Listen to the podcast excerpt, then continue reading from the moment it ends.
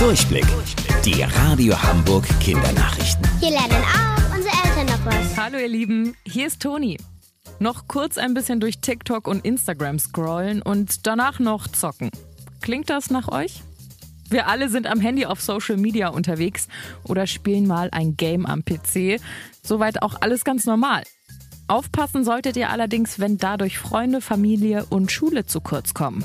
Das Deutsche Zentrum für Suchtfragen des Kindes- und Jugendalters kommt in einer Untersuchung im Auftrag der Krankenkasse DAK zu dem Ergebnis, dass bei mehr als 4 Prozent der 10- bis 17-Jährigen in Deutschland ein sogenanntes pathologisches Nutzungsverhalten vorliegt. Das bedeutet, dass die Nutzung krankhaft ist, also eine Sucht. Wenn ihr merkt, dass ihr lieber zum Handy greift und viele Stunden im Netz verbringt, anstatt mit Freunden oder Familie etwas zu machen, dann bittet eure Eltern um Hilfe. Vielleicht hilft es euch auch schon, eine bestimmte Zeit festzulegen, in der ihr zocken oder auf Social Media unterwegs sein dürft. Oder verabredet euch mit euren Freunden und lasst das Handy dabei auf Flugmodus. Besonderer Nachwuchs im Tierpark Hagenbeck.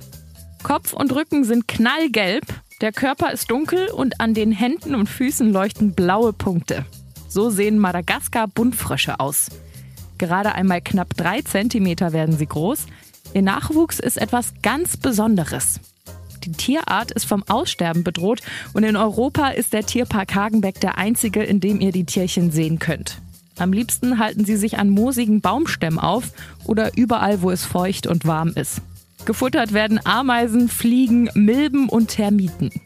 Der Tierpark Hagenbeck ist ziemlich stolz, dass der Nachwuchs da ist. In ganz Europa sind sie die einzigen, die die Buntfrösche züchten, damit die Tierchen nicht aussterben. Wusstet ihr eigentlich schon? Angeberwissen. Giraffen haben genau wie wir Menschen sieben Halswirbel.